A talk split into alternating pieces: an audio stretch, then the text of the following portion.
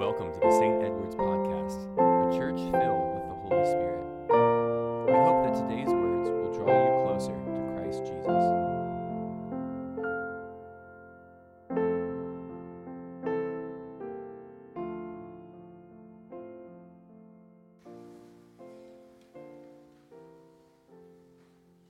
Today's gospel reading is a story that most of us are most likely familiar with. I'm pretty certain there's probably many of us in here that can identify ourselves with the busyness of Martha. We're the doers. And there's certainly a need for the Marthas of the world. Without these people, how would anything ever get done? Can you recall the days of the digital camera? They had the ability to focus automatically on an object. But often over time, the automatic focus mechanism began to drift, leaving everything in a blur. Our Christian lives can be like this. For God's direction is first and foremost to focus on Him and His kingdom. Yet we get caught up in the busyness of our life, and we too can start to drift. Not intentionally, but things start to become a blur. When we look back at the last two weeks of the gospel readings, we find stories that promote action. They are go and do stories. Jesus sends 72 of his followers to take the gospel to the lost sheep. He tells them, Go quickly. It's hasty and it's urgent business. The next story is the story of the Good Samaritan. Jesus, in this parable, elevates the value of activism, and he goes to radical length to show us how to help people. People you might not even know one who might even be bleeding to death in a ditch, as we see the victim in the story of the Good Samaritan. These stories are loaded with action and going and doing. Today, it seems we see this in Martha as well. She most likely is slaving away in the kitchen, preparing a meal for Jesus and the guests. And when she goes to look for her sister, she spots her sitting at the feet of Jesus. Can you imagine that? How would you respond if you were sitting at the feet of Jesus? She says to Jesus, Lord, don't you care that my sister has left me to do all this work by myself? And Jesus' response Martha, Martha, you are worried and distracted by many things. There is only need for one thing. Looking at the Samaritan story, you might think that Martha would have been praised for her practical service to Jesus. It was certainly needed. Yet her action is neither praised nor is it condemned. Instead, it seems she's challenged to consider her priorities. Jesus' words to Martha may be seen maybe as an invitation rather than a rebuke. Think about it. There is need for one thing. The one thing needed is for Martha to receive the gracious presence of the Lord, to listen to him, to know that she is valued, not always for what she does or even how she does it, but for who she is as a child of God. Devotion to Jesus is the one thing required. The fruit of this relationship can manifest into loving service. Mary chooses what is best. It's not merely a duty to fulfill, but the fulfillment of life itself. To love God with all your heart, your soul, mind, and your strength. There is no greater blessing than to give oneself to this pursuit. It seems everything else follows from this. Perhaps this is why, in God's sovereignty, this is the first and greatest commandment. This is the foundation. From this place comes service rooted in love that is culminated from our commitment to this command. When we serve out of a distracted, worried, and troubled heart, our service can subtly become anti service. Distractions can be all too consuming. Often we don't even realize we're distracted. Have you ever been driving and before you know it, you arrive at your destination maybe 30 minutes later, and you realize you got there and you can't even recall getting there? Or has anyone ever asked you to do something? And your response is, I'm really sorry, but I'm just too busy. And when they ask you with what, sometimes you can't even say what. Life is full of distractions. C.S. Lewis talks about this in his satire, The Screwtape Letters, and he warns about the devil's tactics to keep us distracted and full of busyness. Of course, his goal is to distract us from time with God because he knows the power that prayer will yield in our lives.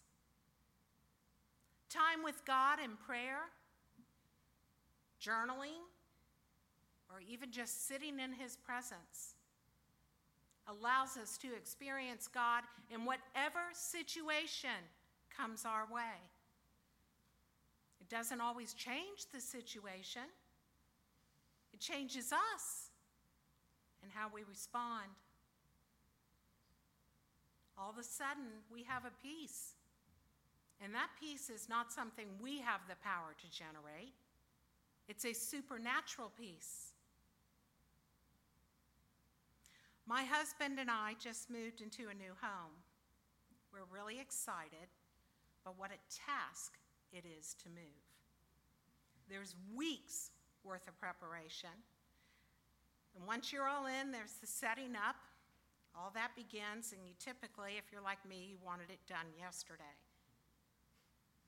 One evening, I was standing in the kitchen, and stirring in my spirit because I had been reflecting on the gospel reading today in preparation for this sermon, I felt the voice saying, Kim, Kim, you are distracted by many things. Choose the one thing. It's amazing how God's word percolates and rises up within you. As you're reading it, often you don't even really understand, even though you're asking the Holy Spirit to show you what is being said. But then you reach a place in your life or a moment, and there it comes. It's like a light bulb goes on. It's real. The word is alive, and it's active. In the midst of my busyness, the demands, the time constraints, boxes in every room, I had gotten caught up in distractions. Of course, the logistics of moving or anything else we do for that matter is a reality of life, and these things need to happen. But the reality is the time with God, and that needs to be just as intentional as every other practical thing in our life. We're often pulled in many, many directions your family, your job, your children, whatever the case may be. It seems to be a common thread of life in our fast paced world.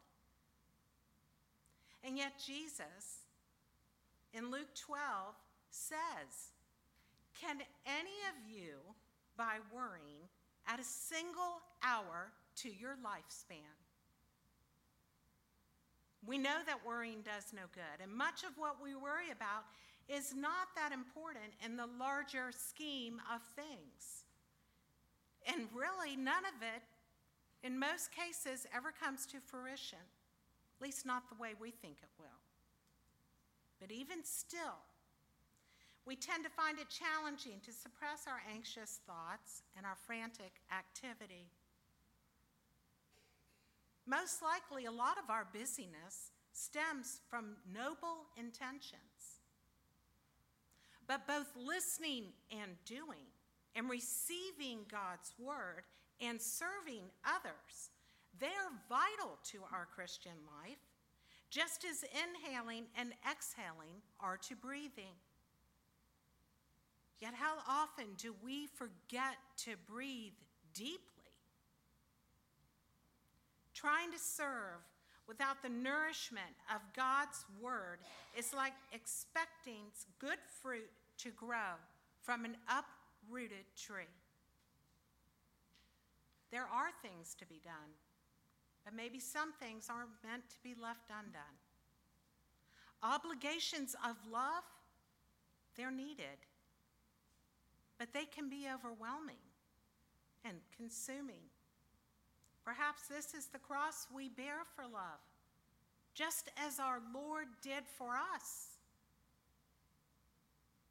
Jesus tells us.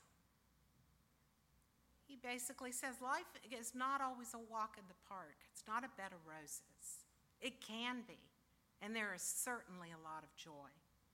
But he says in this life there will be trouble, but he provides a way out. He gives us the ability to cope by sending the power of the Holy Spirit to live in us. In John 14, Jesus says, He will not leave us as orphans. And He prays to the Father to send us the Comforter, and He does. The Comforter will guide us, direct us, in every situation. The comforter is the helper, the counselor. He's an advocate, he's an encourager, he is love. He allows us to see every situation and every person we encounter through the eyes of Christ. If we ask, because he will deliver, because he is faithful. Take time in devotion. Listen to the Master and be led by his Spirit. As we spend time with God, with the aim, always in our hearts and on our mind, of loving him with all our heart, all our soul, all our mind, and all of our strength, he is priority. The Spirit of God fills us, creates in us a deep desire a deep want and need for Him. More of Him, friends, is the answer. Read our Bibles. Let the Lord speak to you because He will. The Bible is full of people like you and me. They dealt with the same things we do today. It was simply a different time. A most vivid example of desire for God is King David. He's known as a man of action. He's definitely a goer and a doer. He is a military leader, a nation's king, someone who is busy and I'm sure distracted with the affairs of many matters. He can definitely relate. But the characteristic that he's very known for in the scriptures is he is a man after God's own heart. I believe it was because of the fact that he sought God with all of his heart, first and foremost. My prayer is that the Holy Spirit stirs in us the same desire that spawned David to pen the words known in Psalm 63. You, God, are my God. Earnestly I seek you. I thirst for you. My whole being longs for you. In a dry and parched land where there is no water. I have seen you in your sanctuary and beheld your power and glory, because your love is better than life itself. My lips will glorify you. First and foremost, let us keep our eyes on the command our Lord gives us. This is the one thing needed. Amen. Thank you for joining us in this conversation today. We will continue to pray that our teachings are impacting you for the kingdom of God. If you'd like to learn more about our community, you can find us on stedwardsepiscopal.com or on Facebook. And of course, we'd love for you to visit us in beautiful Mount Dora. May God's grace fill you as you go in peace.